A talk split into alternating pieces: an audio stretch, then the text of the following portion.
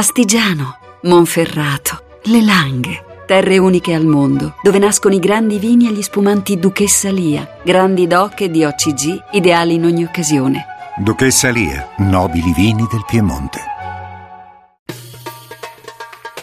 Giovanni Lombardo, responsabile comunicazione e relazioni esterne di Equitalia, qual è l'iter delle cartelle esattoriali una volta che si riceve la cartella bianca e blu? Quanti giorni ha il contribuente per pagare?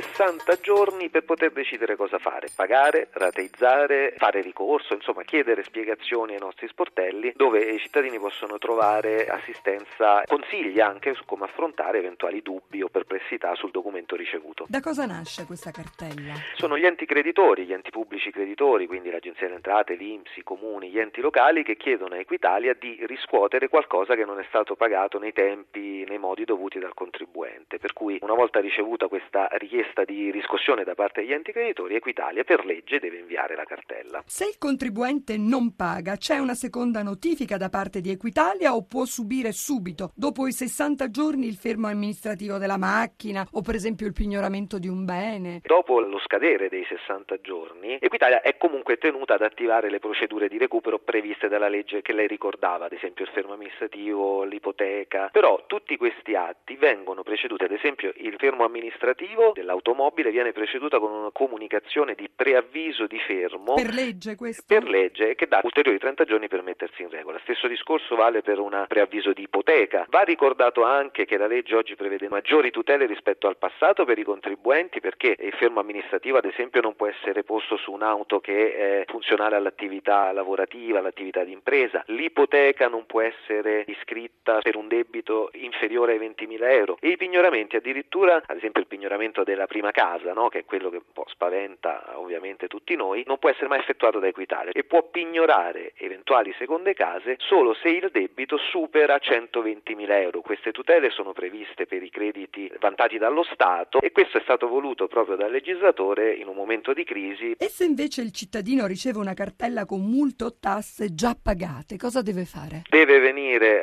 nostri sportelli e la legge consente al cittadino, mostrando la documentazione, ad esempio un avvenuto pagamento, un bollettino già pagato oppure una sentenza favorevole in merito a quanto richiesto con la cartella, può richiedere direttamente ai nostri sportelli di sospendere la riscossione. Equitalia contatta l'ente creditore per dare risposta al cittadino che deve riceverla entro 220 giorni, altrimenti c'è il silenzio assenso, vuol dire che quella cartella è annullata di diritto. Naturalmente i cittadini che non volessero venire allo sportello possono fare tutte queste operazioni anche online sul nostro sito internet oppure inviare un fax o una raccomandato anche un'email. Ma se il cittadino sostiene di non aver mai ricevuto la notifica di questi atti e riceve soltanto la cartella, che possibilità ha di opporsi e soprattutto ha i titoli per farlo? A chi si deve rivolgere? Deve venire ai nostri sportelli e può presentare una richiesta di sospensione affinché l'ente creditore faccia le verifiche su quanto da lui dichiarato. Anche perché c'è il rischio di pagare il doppio poi. Le liti temerarie, diciamo così, non sono mai insomma, una cosa positiva. Ora parliamo di una nuova rateizzazione. Ricordiamo che ne possono usufruire anche i contribuenti che avevano già in passato una rateizzazione ma avevano perso questo beneficio perché non avevano pagato, è così? Sì, c'è la nuova legge, il cosiddetto mille proroghe, che ha riammesso alla possibilità di rateizzare coloro che entro il 31 dicembre 2014 erano decaduti da questo beneficio, cioè avevano perso questo beneficio perché non avevano pagato le rate previste dal piano. La rateizzazione può essere richiesta per qualsiasi importo e per gli importi inferiori a 50.000 euro basta presentare una richiesta ai nostri sportelli online tramite raccomandata, insomma ad avere la possibilità di accedere a un piano di rateizzazione. Sopra i 50.000 euro è necessario dimostrare in qualche modo lo stato di difficoltà per cui si richiede la rateizzazione. Ad esempio per i cittadini bisogna presentare il famoso codice ISEE, no? l'indicatore della situazione economica. Ricordiamo che le rate possono essere anche di importi minimi, anche di 100 euro al mese, quindi guardi la rateizzazione oggi è aperta a tutti, lei consideri che ad oggi sono attive più di 2 milioni e 650 mila rateizzazioni per un importo di 28 miliardi e mezzo.